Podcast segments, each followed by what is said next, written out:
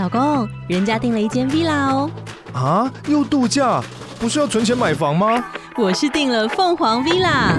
哇，竟然有千平花园，十五项休闲公社，回家就像度假哎！而且花园比房子还要大呢。还有我最爱的游泳池，耶！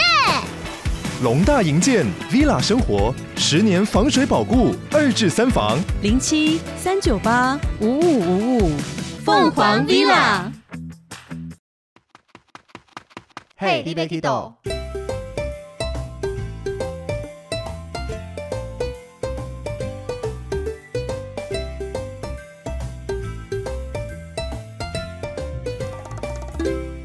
大家好，欢迎收听《Hey, l i b Kido》，我是维尼。相信我们的听众应该对领队这个行业蛮熟悉的，毕竟我们花了四集的篇幅聊领队工作日常，也花了很多的内容聊一些领队工作的甘苦谈。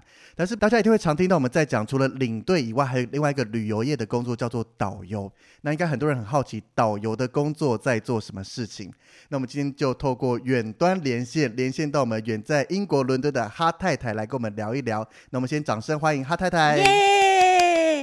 ！Hello，大家好，我是伦敦导游哈太太，大家也可以叫我 Vicky。那么哈太太她是驻点在英国伦敦担任导游，那可以先跟大家介绍一下自己这个导游的经历相关吗？嗯，好，真的是一个非常好的话题。因为刚刚维尼讲到说领队，然后我是导游。那其实我呢，在台湾是当欧洲线的领队，已经当了十年了。哦，是大前辈来的。不要这样讲，不要这样讲。哎，就是我以前都跑欧洲线，然后就一直把台湾的客人带到欧洲来。好，那这样子呢，叫做领队。那我后来呢，嫁过来英国，然后就住在伦敦，然后我就考到伦敦的当地的导游，所以呢，我就不用飞来飞去，我就一直定点在伦敦，然后或者是说会把客人从伦敦带到近郊，就像说巴斯啊、温莎，就是旁边的小城市，然后我还是可以每天回家，这样子呢，就是定点的工作，就是导游。那一个领队的角度，我蛮好奇的，就是。在我们长城线刚讲欧洲嘛，大部分都是 through guide 的形式嘛。那这样子，我们带团到了欧洲，到了英国，还有必要请导游吗？甚至像我们领队其实是拿国际的领队证照，没有这个当地的导游牌。那我们在当地导览，这个是合法的吗？嗯，很好的问题。好，我跟大家讲，有一些地方是不需要请导游的。但是呢，欧洲的大城市都是要的哦，都是要的。我们伦敦你需要，巴黎你需要，然后像意大利尤其严格，就是像罗马，好，然后像佛伦斯，哦，还有奥地利啊，奥地利抓的超严的。奥地利你领队下来，你连手这样子说，哦，这边是厕所，然后这边是什么？你光是在介绍路线，就会有当地的那个不知道是警察还是谁，他就会走过来跟你讲说。不好意思，你们这边要请当地导游，你们不能自己导览。所以呢，每个地区就是都有相关规定。那伦敦也是需要请导游的。所以，我们因为我自己没带过这种所谓欧洲线，那以伦敦的状况，等于是我们到伦敦的所有行程就会有一个导游全程陪同，还是只是点盖？比如说我到了大英博物馆或特殊的点之类。我跟你讲，因为伦敦呢是一个，我我这样讲，就是伦敦真的是比较 gentleman 的地方，就是整个英国都比较 gentleman，所以英国不会有到处有警察说，哎，领队你不可以讲，领队你不可以讲，他不会这样子。可是如果我们真的要抓，的话是有的，所以大部分的领队来了，他们会简单的介绍完，介绍完之后就说。哦，好，那我们现在放一点自由活动，大家可以参观，大家可以自由参观。可是大家不会真的大拉拉的就自己开始导览大英，我觉得是没有的。因为我之前有在那个大英里面看过韩国团，他们比较那个一点，他们就是领队直接开始导览大营，然后还不小心推到我们蓝牌导游，就是推到，就是这样给到，结果那个蓝牌导游就这样。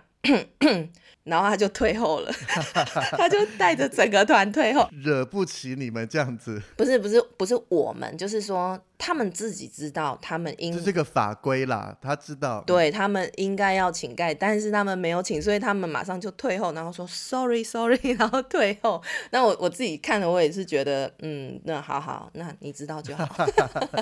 所以变成领队的形式比较会是在车上先讲完，到当地比较不会一一带领。那真真的有需要的话，可能像我们国内旅行社就跟当地的导游合作，在真的需要像博物馆这种慢慢走、慢慢讲的话，才比较合乎法规。那如果真正很严格，像刚讲奥地利，真的就是一进城市，导游就直接上车带到离开这个城市，才把团送走的模式。哎，对，没有错。那个维尼，我我跟你说，因为我以前呢是领队，所以我是领队的身份也经历过，导游的身份也经历过，所以每一个地方你要该怎么衔接，应该要有一个 SOP，你应该要跟你的公司反映说，这边真的不能讲，或者是这边可以讲，这边在车上讲，就是你们应该要有一个配套，因为每一个国家真的有不同的法规，然后你不请导游，而你自己导览，结果被抓的。是真的有的，而且罚的钱很重哦。我有听过他请你把那个你的领队执照拿出来，他要去上警局的。对我真的有看过。对，有有最严重会变成你可能无法入境这个国家，甚至资料就被记起来之类的吗？我觉得倒不至于，可是我们真的有听过被罚钱的。然后你听到那个金额，你就会觉得，哈，赚也没赚多少，被罚这么多，你就会觉得很心疼呐。我自己也是领队过来的啊，所以我会觉得说，哎，就就只是我们只是要介绍，结果就被罚钱，那不是很可怜吗？你是在尽量满足客人的这个旅游的须知嘛？可是你你被罚钱了，那这个钱是公司付，是你自己付还是什么？这个这我不管其他旅行社，可是你当下的心情是非。非常沮丧的，还有客人会质疑你嘛？旅客会在现场觉得说：“哎呦，我们的领队怎么被罚钱了？我们领队怎么被警察给纠正了？对不对？”所以你要当下其实是很尴尬的。所以我还是觉得该请导游就请导好吗？该合乎法规的，就是照着法规来走啦。对啊，我们都准备好了，ready for you。要让你们有赚钱的机会嘛，总不能被台湾领队通通赚走了。哎，对呀，对呀，拜托大家节制一下好不好？好了，那讲到这个英国的导游，应该说在伦敦有这个蓝牌导游啦，跟其他等级，那是只有伦敦才有吗？还是英国的每个城市都有这个规矩？哎，好，那跟大家介绍一下我们伦敦的一个导游制度啦，因为这个跟其他国家不太一样。然后这几年来，大家越来越多这样子的好奇，因为这些资讯其实都很透明，所以呢，我们用这个机会跟大家分享一下。在英国呢，导游制度是非常完善的。那我们分为蓝牌、绿牌跟白牌。好，那不同种类的牌是导不同的地方。蓝牌呢，其实各个地方都有蓝牌，就像伦敦有伦敦蓝牌，曼彻斯特曼彻斯特蓝牌。好，不同的城市有不同的蓝牌。那伦敦蓝牌是受训时间最久，长达两年，然后学费最高。我的学费就是我前几年这样子缴，我算一算，大概是将近九千镑。台币三十五万左右，哎，对对对，哎，那时候那个汇率又不一样，那时候更高，我刚才用四十来算而已，而且每年涨，哎，我自己听那个二三十年前的导游的费用都是真的是少非常多，可是币值不一样，好不好？好，对啊，然后再来就是我们讲到说绿牌，伦敦的绿牌导游，他是只能导览伦敦的 City of London，就是伦敦金融城，哦，最核心的那一块。对，最古老的那一块，那它是受训时间是三十周，然后它的费用大概是一千两百磅，哦，就差别很多了。对对，三十周跟两年就不一样。然后再来一个就是白牌，白牌它是属于你只能定点导览，像空间类的、建筑类的，像说你是考这个大教堂，你是这个大教堂的导览员，那你就只能讲这里。哎，那这个叫做白牌，然后它的受训时间是三个月。哦，所以白牌不是说白牌可以导览很多很多的空间，它是单一单一空间，等于我要导览五个空间，我就要有五张的白牌证照就对了。对，所以大部分的人不会去这样子考，因为你太耗时耗力。对啊。还有就是这个其实真的有点像等级上的不同，因为伦敦的蓝牌就是我们现在我这张牌是全部都可以导，你全部都可以走。你室内、室外，你 City of London，你哪里都可以讲。反正只要是伦敦，交通是你们的范围主场就对了。对，然后所以我们大部分的导游朋友，他们可能会先去考一张 City of London，就是那一张绿牌的。考完了之后，他们还是会觉得，哎，还是很多限制，所以就会觉得不管怎么样，还是要去把蓝牌给考起来，因为最好用，最好工作。好，那这个就是大概的制度。大家如果真的有兴趣的话，可以上网站看一下，因为各个地区都有自己的哎蓝牌、绿牌，所以都分得很细。伦敦的这个导游制度是分得很细的。那会有导游，他是同时有伦敦的蓝牌、有 Manchester 蓝牌之类各个的蓝牌吗？我觉得不会这样子诶，我觉得可能会有当地的，就是同一个地方，就像我刚刚讲到，他可能先有一个当地的绿牌，就是 City of London，然后他觉得不够用，他再考一个当地的蓝牌。就是这样子，他就可以导览很多。然后我觉得其他小城市他们可能会就是伦敦近郊啦。如果你真的还要去这边的西南或东南，那他们都还有不同的地方，有不同的牌，可能会有人这样子考。可是我觉得真的不多，因为费时费力，真的很花钱。然后那个受训时间蛮长的，人生有多少个两年、五年 这样子？也是啦，等于就不会有人的目标就是我要收集全英国各城市的蓝牌导游这个。就是有点不切实际啦，不符合那种工作考量跟金钱时间之类的。对啊，那我觉得蓝牌导游还有一种，就是有一种他为了要增进自己的知识，就是说他考完蓝牌之后，他去考一个品酒师。哦，对对对，对，客人来问酒的时候，那他就可以介绍我们英国的什么什么 whisky 呀，哦，什么什么什么，那我觉得非常好。帮自己导游这个职业，因为导游毕竟就是五花八门，所有东西都跟导游相关。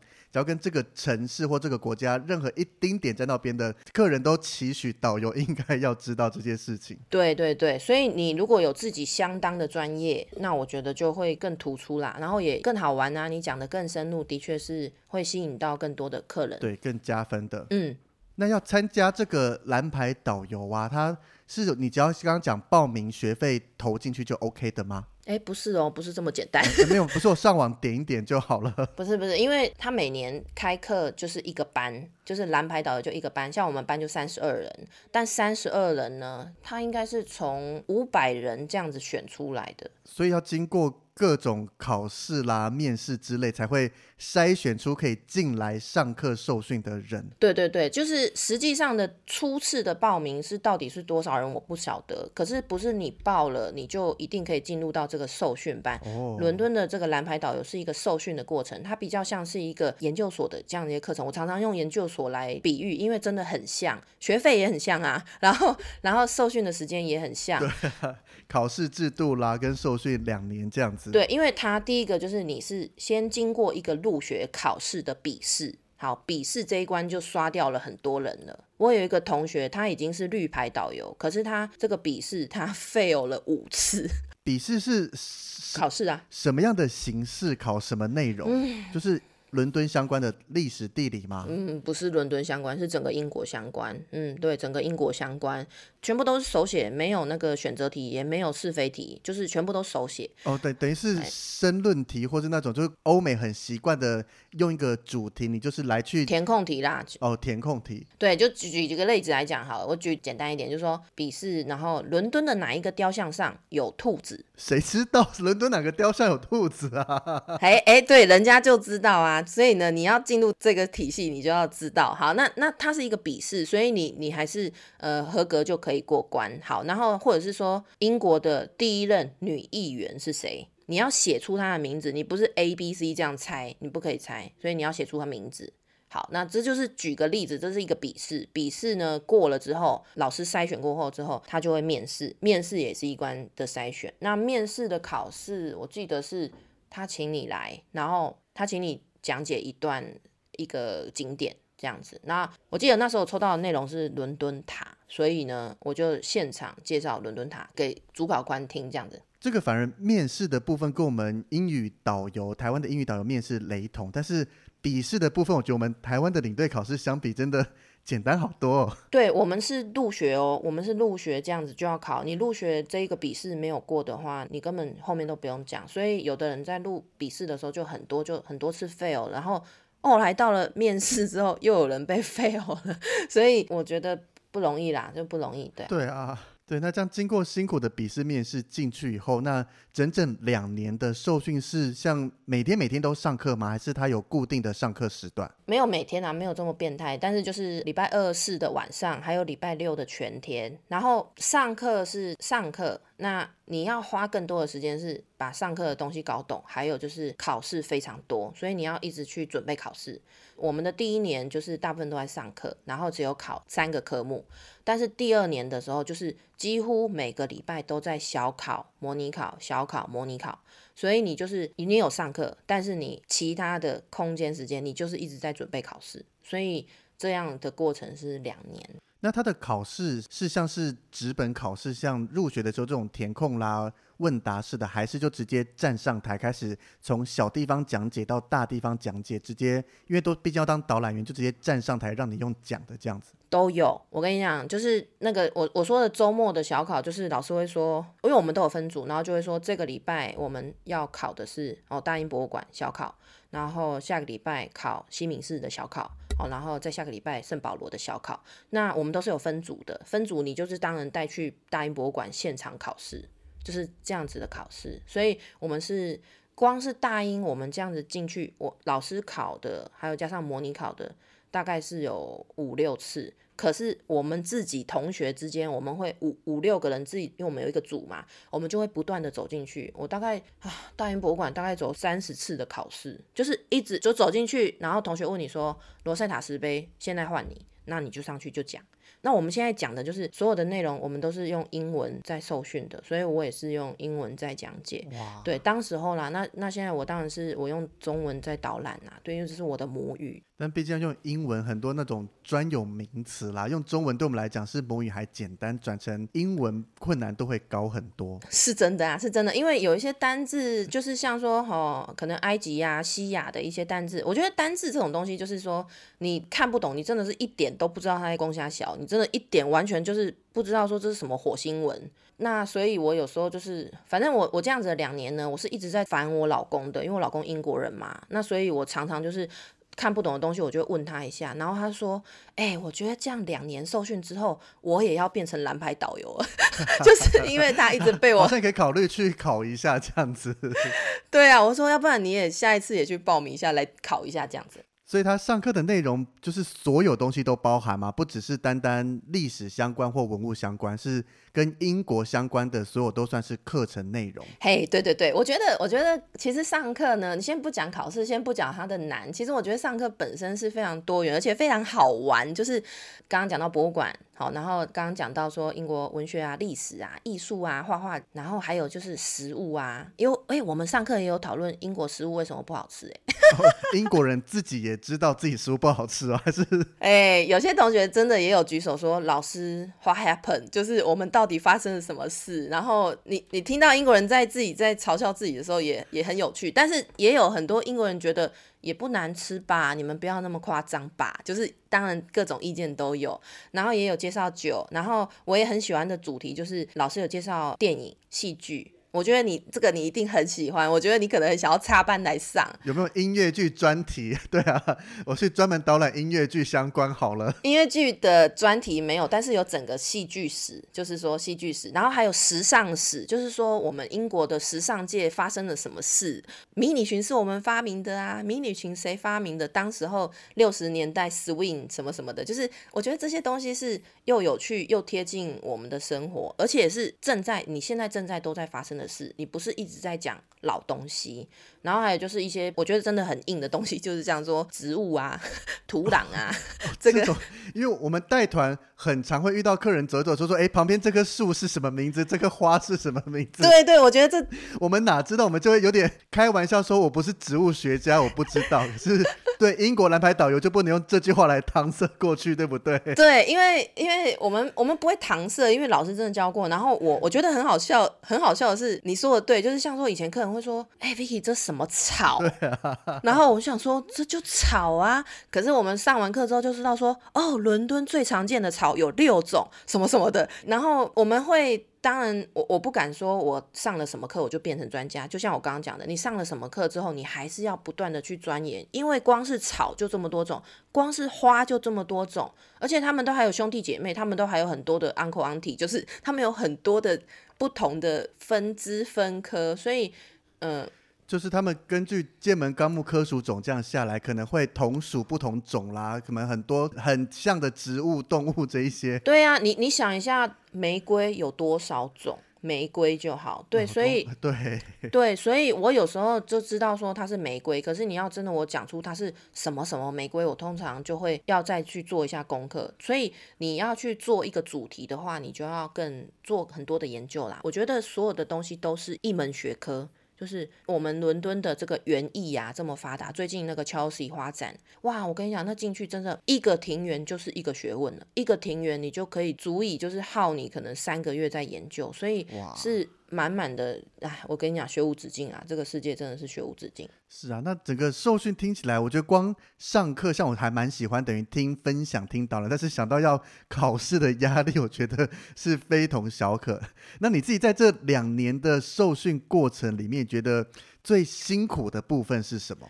我觉得辛苦的东西很多啦。那我觉得可以分享的是说，你真的要很有，第一个要很有体力。因为你真的要花很多时间在念书准备，然后再来就是你要有脑力，你要记得住啊，要不然你一直考一直没过，你会很挫折。你要记得住，然后再来就是要有毅力耶。嗯，我觉得支撑到最后真的是毅力，就是你你会一直不断的倒数说哈，我还要我还要再三个月，我还要再两个月，我还要再一个月。哎，考完了之后发现天哪，还有三科没过，然后要补考，所以 所以这些我觉得真的到最后是毅力在支撑的。我我曾经因为我那时候都有把自己这个受训的过程有写下来，就是说跟朋友分享，或者是跟 Facebook 团员分享。那我觉得像说我这么爱工作的人，我停下来不能工作这件事情。因为我这这完全全心全意在准备考试，准备这些东西，不能工作这件事情让我非常痛苦。大家可能觉得说你就是考生，可是不能工作这件事本身就给我带来巨大的痛苦，闲不下来的感觉。对对，我跟你讲，就是你会觉得说，唉，我到底要什么时候才可以工作？就是这个，就像我们导游这两年呐，我们疫情的关系，我不能导览，我不能讲话，这种痛苦。很少人真的会知道，所以我们才来做这个啊。没错，所以 p a r k e t 一堆旅游界的人，就是平常讲话讲习惯，突然不能讲话的关系。对，真的非常痛苦。然后其他的难，就像说呀，英国有口音，不同的口音，老师来的时候，他们都是来自不同的领域，专业的领域请专业的老师。我们还有一个老师，他是在教议员演讲的老师，国会议员。所以他的 level 就很高，然后他，那你要知道，他是在教人家演讲的，所以他在讲的时候，他就会教我们导览的技巧啊，然后他还会教我们各个字的字音，你应该怎么发音，然后什么什么的，然后我就常常想说，这我应该不用学吧，我是讲中文呢，而且我还我还可以我公台语买通呢，然后我想说，嗯，那这个我只要听听就好，然后你自己就会开始过滤说，嗯，有些东西真的太难，好可以省略，可是有些东西你会觉得说，你光听这一堂课。哇，他平常是在教国会议员呢，他今天来教我哎，我就突然觉得哦，我这堂课很值得。对，然后还有像说怎么发音，我们英国导览，尤其是英国伦敦，一讲讲八个小时，你要怎么样用丹田发力，然后不要一直伤到喉咙。对不对？然后老师有教我们说，你真的不小心咳嗽感冒，你要怎么样快速恢复？就是类似这样子，都是很难，但是又很实际。对，就是都很有用。嗯嗯，真的都很有用。它不是一个，我觉得伦敦导游这个协会，它最重要的事情是，它把所有的知识教会给我们，但是你要怎么呈现给你的客人，用专业的方式呈现给你的客人。你的客人可能是第一个，他可能是小孩子，你要怎么讲给他听，他听得懂。然后再来一个，他可能是。啊，就像我妈妈，我妈妈是欧巴桑，你跟她讲文艺复兴，她听得懂吗？你要用什么样的话语让她觉得说，哦，文艺复兴，哦是安内哦，哦达文西，哦是安内哦，那你怎么样让她听得懂？我觉得它不是一个曲高和寡的知识，它是一个大家都可以有所领略的。所以我觉得导游协会他们最重要的这样子两年过程，我们就融会贯通嘛。我觉得就是融会贯通。那刚刚讲到考试，我一个很好奇，刚刚讲说考不过就重考，那有可以重考几次吗？那他这个考试那个标准，因为毕竟是用讲的嘛，有没有一个什么样才叫做合格的标准？好，我跟你讲，我们班呢真的有人没有考过，每一科的考试，十一科的考试，每一科都有三次的机会，嗯，然后第三次你再 fail，你就被当掉了，你就必须退出导游受训班。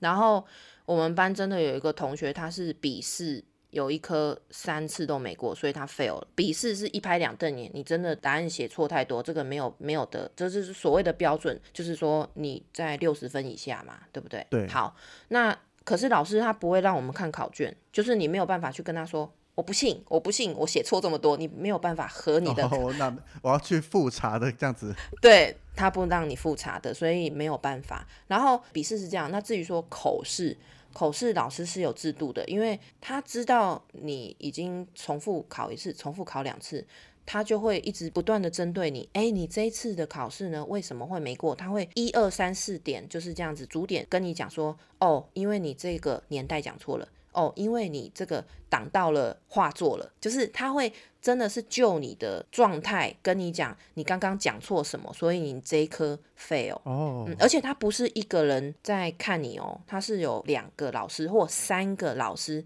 在监考，就是他在给你评分，所以呢，我觉得也是相对的客观呐，它不是一个很主观的事情。但是你像我，我是外国人，我是当然英文没有他们这么好，所以他不会针对我的英文发音。但是它会针对你，至少你年代要哎一八二四年哦，这个什么什么事情哦，国家议廊建立，你不能讲错啊，你不能讲成一九二四年，对不对？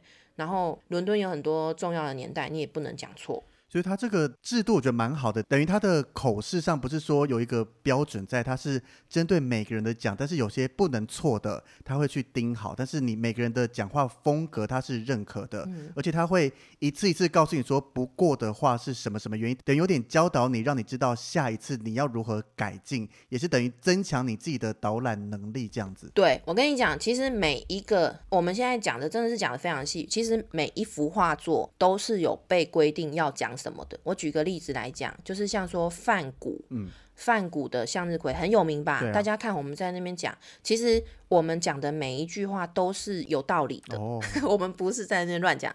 第一个，好画作，你要介绍画家在什么时候画的，然后呢，为什么画，然后他这幅画的含义，它上面的用料，它上面的画风，就是它是有一个标准的，你必须把一到十点全部都讲出来。好，就是。老师他他们在那个每一个作品上，每一个导览的，就像说大英博物馆的这些这么多东西，他都有一二三四五六七这样子跟你讲好，你这些全部要讲出来，然后你接下来当然可以自由发挥啦。可是自由发挥的地方真的已经就是在那个考试的期间，其实就已经很少，因为你把前面的这段讲完之后，你的五分钟就到了，你也不可以超时，你不是你想要讲多少就可以讲多少的，时间也非常的重要，所以就是很细啦。我觉得整个过程是非常的细。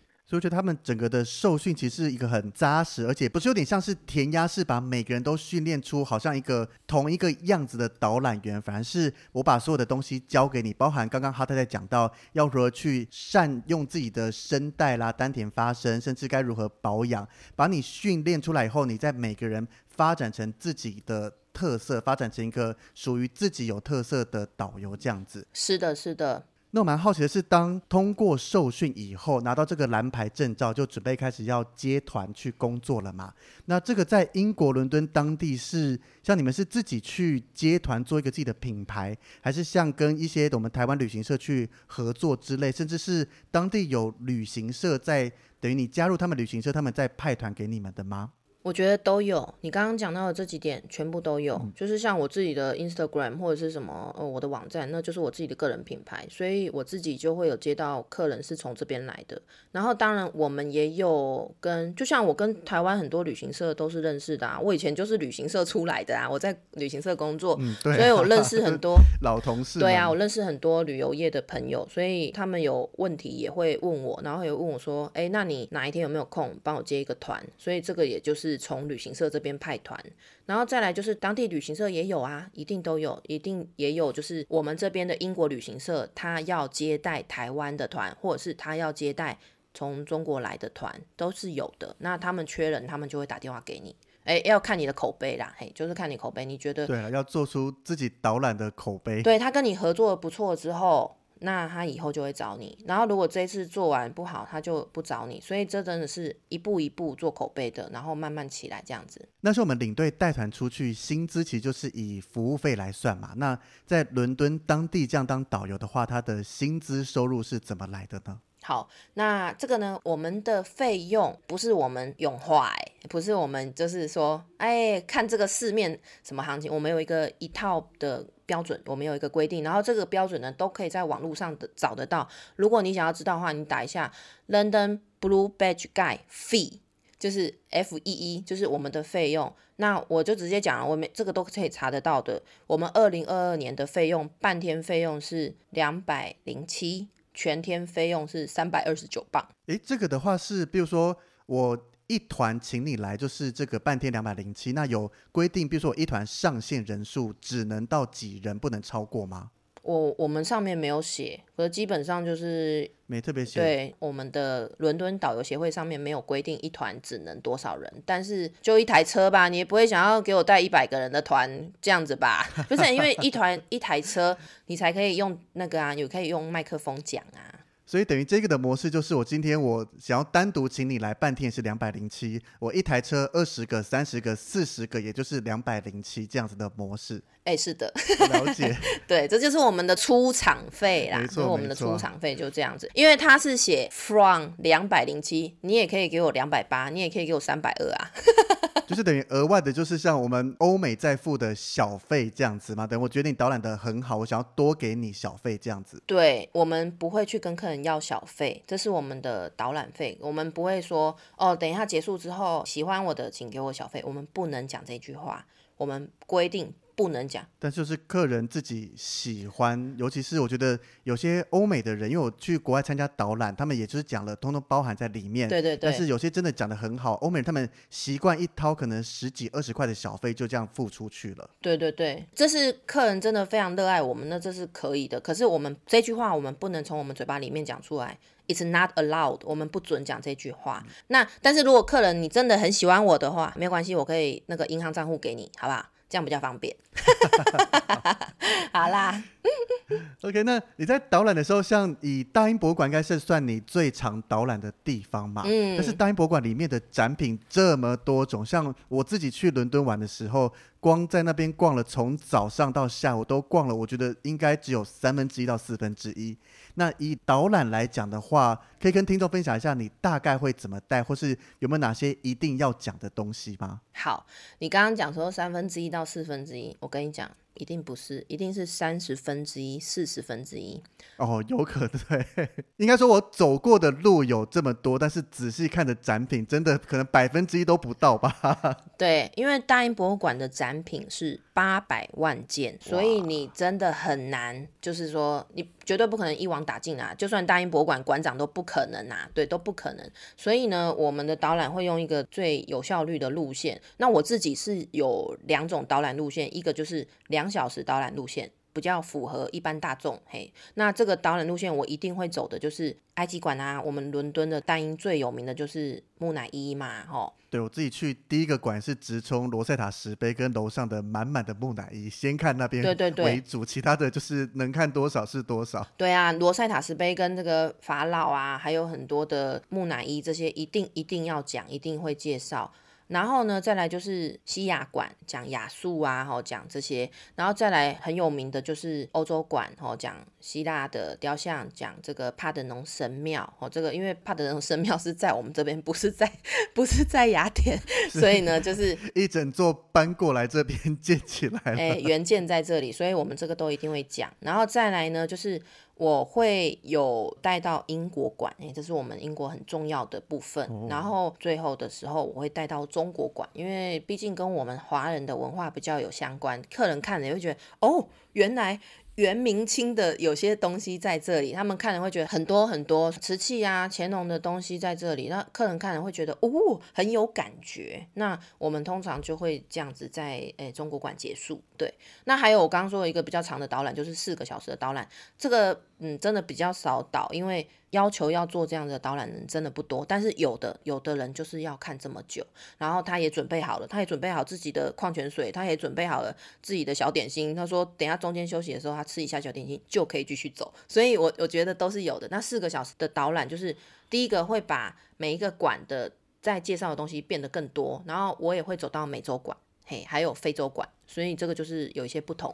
那像讲到导览，我们以前当领队，尤其我在东南亚，其实比较不需要导览。但是现在开始带国旅以后，一样导览是一个重责大任。我蛮好奇的，尤其英国的历史这么长，很多的年代跟人名，比如说什么一四八五年的亨利七世即位啦，一九五二年伊丽莎白二世上来，或者一五八八西班牙的无极舰队被英国击败，这些那么难的东西，对。那像我自己在车上导览的时候，我都还会带着大钞，可以稍微瞄一下那个非常难记的年份。所以那以像你这样子的导览，我相信我看你的一些分享是完全没有任何的东西可以偷看的。不行，到底要如何把这些这么困难的东西记得这么牢呢？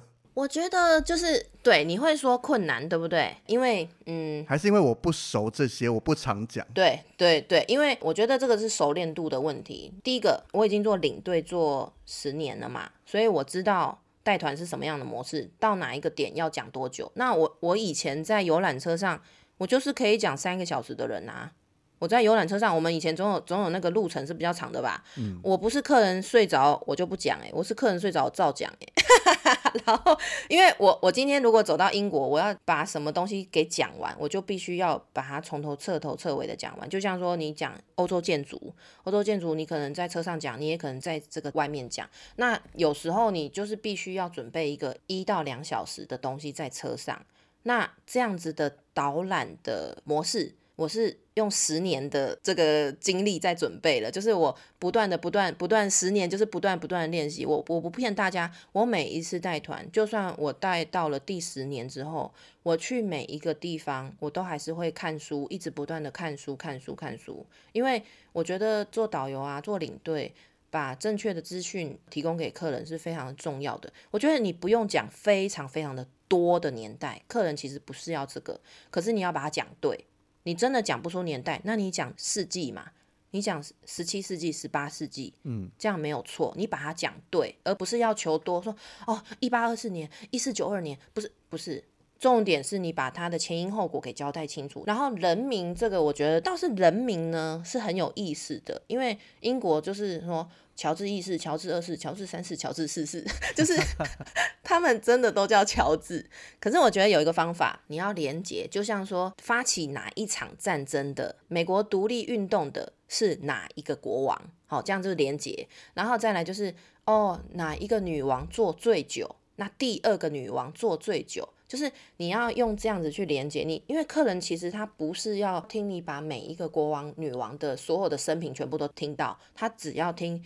你讲最重要的可能他的三件事，所以你要把这个东西有一个就是有一个架构，你要自己去准备有一个架构把它连贯起来。不用非常的冗长，不用非常的多，可是要前因后果顺序要出来。我觉得这个我蛮有感的，就像我现在在台湾导览，可能讲到茶，我就跟大家提到英法战争其实跟茶有关啦，把一些茶的基本知识跟一些大家可能不知道的知识，全部串成一个属于我自己的风格去讲。对，那年代的确就像你刚刚讲的一样，我就是用日治时期用什么，就是不去记那个细细的年代，因为真的客人也不会想。除非真的遇到历史老师了，不然他也不会去纠正管你说这是几年发生的，几年怎么样的。对，其实呃，我觉得年代呢，是我们常常开玩笑说年代是最重要的，对不对？你今年二零二二年发生什么事，你不可以说二零二一嘛，对不对？这年代是最重要的，但是在导览的艺术上，年代有可能也是比较不重要的。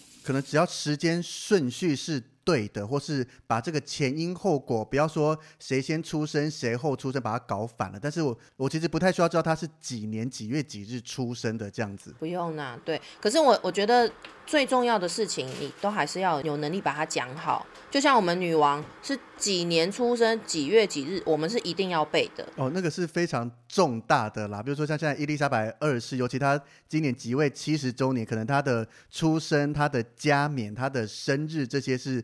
必须知道的。对对，完全一定要正确。那还有很多重要的事件，我们其实，在伦敦的导览课程里面，老师有列给我们二十个最重要的所有的数字，全部都要背得非常清楚，就是二十条伦敦大事件就对了。哦，还有精确到日哦，对，精确到日，就是它有规定，就是说这个完全不可以讲错。所以，所以我觉得就是说，有些东西你可以很深。可是有些东西你要讲得广，所以呢，你要自己会变通。我们今天是导览员，尤其是维尼，你也开始是做这样深度导览。我们是要有些东西要弹性运用，你要灵活，就是一定会遇到历史老师。可是其实我觉得历史老师也不会一直想要听年代，历史老师也是想要听原因、来由、前因后果。对，因为我觉得导览像我自己也都很重视为什么发生，跟它产生什么结果。反正我觉得。这种年代可能是跟我们以前学生时期的考试有关。哦，对啦，对啦。台湾考试真的很爱考什么事件几年什么什么，就觉得哦，所以历史真的为了这个年代我都记不熟。但是后来开始导览进了旅游业，才发现其实我蛮喜欢历史的，去分享各个的故事，用各种故事串在一起，反而是比较容易听进去的。对，然后刚刚没有讲完，就是说还有一个就谐音梗。这也是我以前念书的时候老师教我们的，就是一四九二年哥伦布发现新大陆，一四九二一四九二一四求二，我再也都忘不了了。那像在伦敦这么这么多的景点里面啊，哈太太你自己有最喜欢导览的景点吗？哦，当然有啊！我最喜欢就是讲伦敦塔，伦敦塔桥旁边的那个伦敦塔。那个我个人去玩，我也超爱，走在那边从早上一开园，我记得九点就进去，我就跟着导览机一路这样逛逛逛，逛到了快五点我才离开。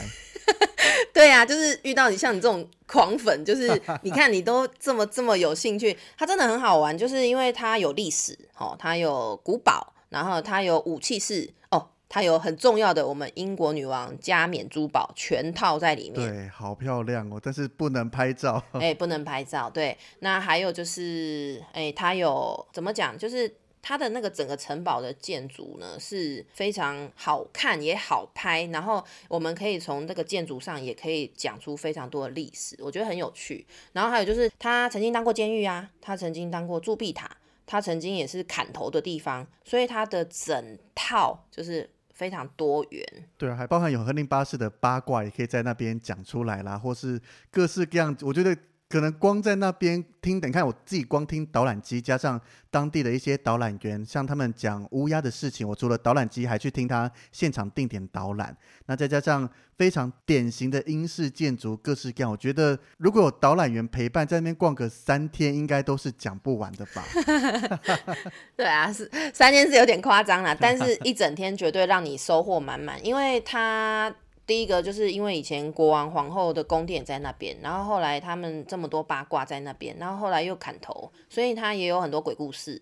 然后再加上你刚刚说到的渡鸦，就是他们的这个诶关系到他们的国运的渡鸦哈，然后再来就是你刚刚说到的定点导览员，他们叫做 Beef Eater，好，就是这些人都充满了故事。我就是说他们本身充满了故事，然后还有他们讲出来的故事也非常多，所以。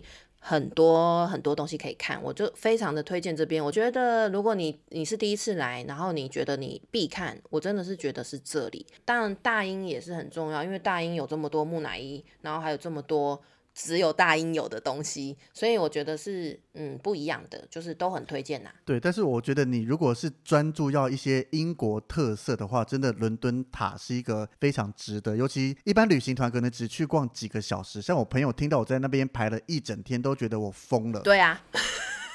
可是当我自己去逛了以后，真的觉得还逛不够，我还想继续再逛下去。是真的，真的，它它它很好玩，因为它我们讲它是伦敦塔，可是它的样子不是一根塔楼。大家这个诶，在听的听众，你要想象一个，它是一个有点像城堡群，它有点像是城堡的一整个社区，里面有很多不同的建筑物，它里面的塔就有二十二座塔。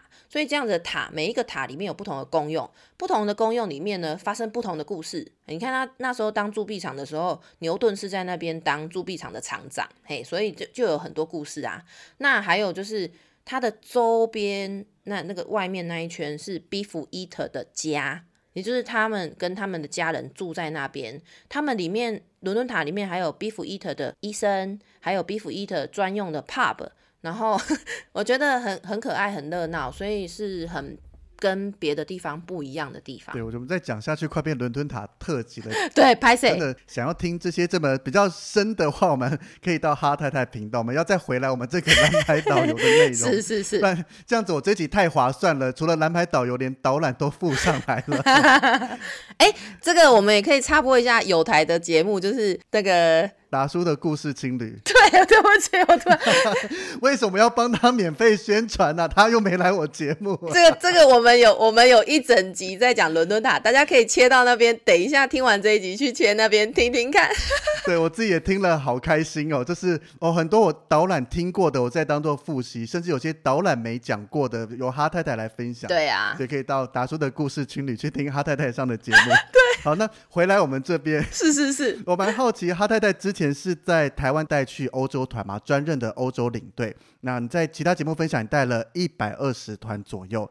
那到现在到了伦敦当驻点的导游，你觉得领队和导游这两个职位上面做起来有什么样的差别吗？嗯，有，这是一个非常好的问题。那我觉得讲的最简单的就是说，以前当领队是看得广，就是走得很广，但是现在当导游要走得很深。带团的方式呢会稍有不同，那还有就是很大不一样啦。以前当领队，你要坐飞机，然后你要调时差，然后你要跟客人就是十几天，就是他们的保姆啦，就是从早到晚。你要起得比他们早，要吃早餐，一起吃早餐，然后回去又是真的比较晚才回到房间休息。好，那这是一整天，那一整天又一整团，就是这样子十几天，所以我觉得他是非常辛苦，但是也非常好玩。因为我因为领队的工作，在领队界不算多啊，但我也走了四十几个国家。刚刚讲一百二十团。是一百二十一团，因为我每一团，哎，我每一团都有记录啦，然后觉得也是一个很很有趣的分享。然后还有就是当领队的时候，你跟客人的那个，因为你你跟他们在一起十几天呢，你什么样子他们都看过，他们什么样子你都看过了。我曾经看过我那个蜜月的客人。衣衫不整跑出来，那 是发生什么事了？那我们不要管人家。可是就是大家，你你什么看，你都看过了，就是说很很有趣的一面，然后真的会非常的熟，就是。整个团结束之后，真的会变得很熟，就是像交了很多好朋友这样子。对对对，所以我现在很多的团员，哎，我很多的团员，他们的小孩子已经长大了，所以他们的小孩子已经可以独立来自助嘞。对啊，所以我觉得来找你听导览这样子。是啊，我没有骗你啊，他们真的就是说，哎，我女儿到英国留学，你帮我。这个照顾他一下，然后呢，那个你有什么导览可以参加？这就是我们现在正在发生的事情。那那这是以前当领队所累积下来的一些好朋友，我非常珍惜，我非常珍惜。我觉得当领队除了你看山看水看风景，再来就是看不同的人呐，就是这些这些团员。嘿，那现在当导游不是说导游没有团员了，是导游我们就是一天的这样子行程。其实我还在想说，啊，我当导游没有办法跟客人一起入住饭店，我觉得有点遗憾。因为我其实很喜欢跟客人一整天在一起，我我我我非常喜欢跟客人讲话，像朋友一样。你们可能都不知道，我以前在当领队的时候，很多客人都说，Vicky 你为什么不吃饭？因为客人在吃饭的时候，我常常都在旁边讲话，哎。我常常都在旁边，哎，我跟你讲那个，我跟你讲那个，我很可怕哎。然后他们说，你已经讲了一整天，你现在连吃饭时间都还在讲。但是我们这个职业就是要分享东西给别人，别人听得开心有反应，我们就是很开心会继续再讲下去啊。对啊，因为有时候像我带到米其林，我就把米其林的整一套的这个这个有的没的哈，都都在米其林的餐厅分享。那我要讲这些话的话，我就不能吃饭。但是我今天没有要说我不吃饭好了不起，我只是要说我很喜欢。跟客人在一起，对我觉得跟他们在一起很好玩。对，就是我们这个行业的热忱，跟我们愿意继续做下去、继续讲下去，就是客人的这个友善跟给我们的这个回馈。对，绝对是客人。那我蛮想问一个比较世俗一点的问题，就是那这个欧洲的领队 through guide 跟伦敦导游哪一个比较好赚，或是赚的比较多？以这样工作性质，如果如果用当天来讲的话，当然是我们当然是导游是赚的比较多，因为我们是被点盖的，所以我们的时薪比较高。哎，我们如果用时薪来算的话，我整趟的领队这样子走下来，哈，我赚了一团的钱。可是你一团的钱，你要除以十二天，你要除以。二十四个小时，那你的时薪是多少？对，那我们伦敦的导游，你连超时你都要付超时费的哦。就是对，在在法规上是这样。我我是从来没跟客人说去斤斤计较这个，可是我们是有被很有我们很多规定在保护我们这份工作。可是我觉得这样可以讲，就是说当领队的时候，的确相关的法规是比较少的，就是相关的保护领队的法规是比较少的。对，但是我觉得。纵使导游时薪高，但是领队很多赚的部分是看不到。比如说，我们可以搭飞机出去到各个地方，顺便游览，对，甚至到各个地方买买东西啦，吃吃喝喝之类，就是对对对，就是各有利弊啦。真的要看每个人喜欢，尤其我觉得以欧美线来讲，时差跟搭飞机是一个非常重要的考量因素。对对对，其实我刚刚讲的说是有有些东西是工作上的不同。那刚你刚刚讲到钱的话，我也觉得很有意思，就是。以前当领队的时候，我还有做代购啊，所以做代购也是另外一个我觉得很很有趣的事情。我跟朋友就是，我只要一开团，我那一团就会爆炸，就是 我那一团的那个对，因为因为客人觉得我很好玩，然后我是女生，我就是跟你们一模一样，我非常的爱买，而且我也是会失心疯的那一种，所以我不管是做代购或者是说自己开团在卖东西的话，我觉得是。很多乐趣的，就充满乐趣，所以那个也是当然另外一个我们说的收入，可是很辛苦啦。你我那个扛回去的所有的东西，我觉得真真的很辛苦。然后当导游，当然你就少了这一块，就是没有，嗯不可能的。好，那我们听众听到这边，其实也蛮了解这个伦敦导游的生态。也我相信听了哈太太这么有趣的对谈，应该也蛮喜欢这样。连我自己当时听到哈太太在 Pocket 上面，加上再看她的一些 IG 线动，就一直非常想再去伦敦听哈太太导览。那我帮听众问一下，如果听众们现在有兴趣到了伦敦，想要请哈太太来导览，甚至参加哈太太的团的话，第一个是该如何报名？那第二个一样，到底我要花多少钱？要存多少钱？才能听到哈太太的导览呢？耶！进入我们工商服务时间，耶！开心开心，没有啦，就是大家如果真的要找我做导览的话，我现在有两种，一种是半天 tour，一天 tour 这种这样子的行程，就是四个小时的半天，或者是八个小时的全天。好，那这个里面的内容是大家可以跟我讨论的。因为有些人就是不喜欢听博物馆，那你喜欢走哪里？我们可以讨论。好，这是这是一个组合型的，就是说你可以来跟我讨论之后，我们来帮你包一个四小时的半天行程。半天行程就是两百啊，就是我刚说的。然后就是人数我自己去抓嘛。那我今天既然是包团的话，就可以去细谈说我要在伦敦塔待两小时，在怎么西敏寺待一小时之类的。对。那这个就是像我们节目稍早讲的，就是半天一天的公定价格。对，但是我我都会给客人一个配套，就是一个 package，就是说这样子的一个走法是我最喜欢的，所以我推荐给你。然后，哎，东伦敦一个，西伦敦一个，这样子我推荐给你。好，那你就不会就，然后可以再自己细调这样子。对，因为有些客人会天马行空，就是说把很多行程都全部都说我都要，可是其实做不到，因为你四个小时，你连车程的时间都没有算进去，所以我也不会说你说什么我就全部接受，因为这个有实际性。当然，这个你们有你们的专业跟一个，总不会说客人我要伦敦塔一小时，大英博物馆一小时，什么在一小时一定直接被否决，这是对啦，绝对不可能的事情。对，就是说大家还是要实际操作。然后另外一种大家可以参加的行程，就是像我有开每周末的大英博物馆团，然后一人的费用只有二十五磅，二十五磅就是你可以听到两个半小时的专业导览。那这个是我最近在做的，而且大家也蛮喜欢的。然后另外一个就是国家艺廊的。团也是每一位二十五磅，然后也是。两个半小时的专业导览，我觉得这个效果都很好，就是客人很喜欢。等于比较像是常态团，那适合像我这种一个人去旅游，因为你叫我一个人付半天两百多，好像有一点点贵。对啊，我比较适合去参加这样子的常态团，一人一人人头来算的比较便宜。没有没有，维尼你来的话，你要帮我带二十个人，对，你要你要你自己一个人来，然后你要吸带，对，你要吸带二十个人过来这样子，这个是你的专业。那我我自己去玩都是一个孤独的出去玩的旅者。啊！我不喜欢这么多人跟在我旁边，好烦哦。不会啦，你就如果你真的是自己来，你就哎，私讯我，给你撒币数。好，没问题，我会大力帮你透过 Podcast 跟我周围的大力推广你的这个导览出去，因为我自己本来出国就很喜欢导览，那再加上。当地有像这样子专业导游在，可以结合有自由行的悠闲跟自在，又有专业的听讲，我觉得这个是很多人会比较喜欢的一个新形态旅游。是的，谢谢，谢谢你。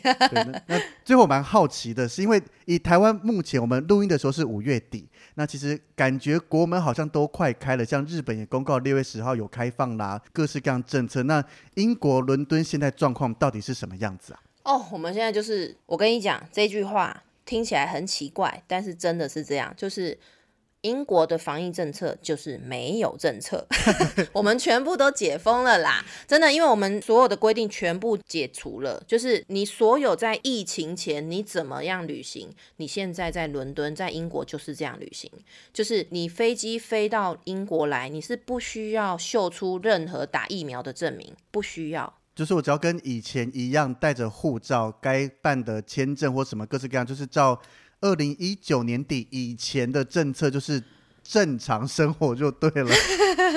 对，蛮令人羡慕的啦。对你也不用戴口罩。然后你确诊也不用关在里面，所以呢，这些我觉得大家就是要知道，我们真的是把你怎么样面对流感，你就怎么样面对。你现在要到伦敦来旅行，那现在伦敦呢是非常非常的开心，因为我们伦敦呃，我们英国女王在位七十周年要来了，所以我们举国欢腾，我们大家都要度假去，因为英国女王有说。多放两天假，所以大家都去放假去。对啊，包含我追踪像是哈太太的 IG 或者其他一些英国相关，甚至在地的一些官方频道啦之类，就是真的满满的欢乐，各式各样的庆典，感觉就是一个盛大举国欢腾的事情，准备要来，大家各自紧锣密鼓的准备，真的越看越觉得我好想马上买机票就飞过去了。真的，而且你还没有看到足球赛，我跟你讲，那个真的全场都疯狂，而且已经是很久，我们已经封这些事情封很久。所以整个状态上可能跟台湾现在是有一点不一样，可是就是我们是这样子的，所以大家可以放心来玩，然后是开心的，就是开心的迎接这样子的非常巨大的不同，我觉得很很热闹的。我自己二零一九年底去了英国一个月以后，真的非常喜欢，也希望可以再度回去好好逛一下。那我们的听众跟我自己，如果想要再听更多哈太太介绍跟英国相关的事情，我们该从哪里去收听呢？哦，大家可以听我的 podcast，我的 podcast 的节目呢叫做《伦敦导游哈太太》，然后或者是就是追踪我的 IG，因为我的 IG 呢也非常好记，叫做 London Local Guy。你如果是打伦敦导游哈太太，应该也会看到我。对对对，这哈太太 IG 一定要追，为他每天分享。的东西非常非常的多，而且都是蛮生活化、轻松有趣的，可以帮助喜欢英国文化的人去，像是一个在地人的角度，等于透过哈太的眼睛带我们去了解所有当地可能一般旅行团不会告诉你的事情。哎，对啦，也会穿插一些我儿子啦，或者是说我骂老公之类的，就是毕竟这也是我生活 生活很重要的部分，生活一部分啊。可是也很好玩，因为很多客人是要看我育儿的，就是看我在英国怎么育儿。真的很多的听众他是说，他们不是我的粉丝，他们是我我儿子的粉丝。没错，所以如果有喜欢这些英国相关文化跟英国的东西，记得一定要追踪哈太太的 Pockets 跟他的 IG。那我们今天非常感谢哈太太来我们节目聊了这么多，那也希望可以早日到英国去见到哈太太。耶，欢迎大家。那如果大家听完这一集，还想知道更多有关于英国的一些事情，欢迎在我们的粉砖跟 IG 上面私讯或留言告诉我们。那如果有任何的想法，也都欢迎在上面跟我们分享哦。那么每周三都会固定上一集，欢迎大家准时收听。那喜欢我们的话，也别忘了在 Apple Podcast 上面给我们五星的好评。那我们下一集见喽，拜拜，拜拜。